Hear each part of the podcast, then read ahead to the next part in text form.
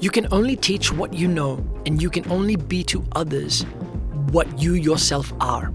Going beyond what you know and trying to be who you are not is a very narrow lifestyle that can almost lead to hypocrisy. I challenge you today to evaluate your choices, your actions, and to see whether or not there is a growing gap between what you do and who you say you are.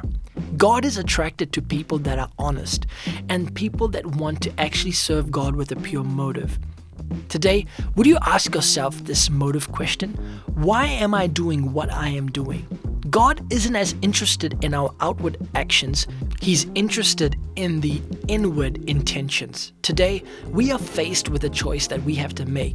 Being true to God and being true to yourself is what makes you genuine and inspiring.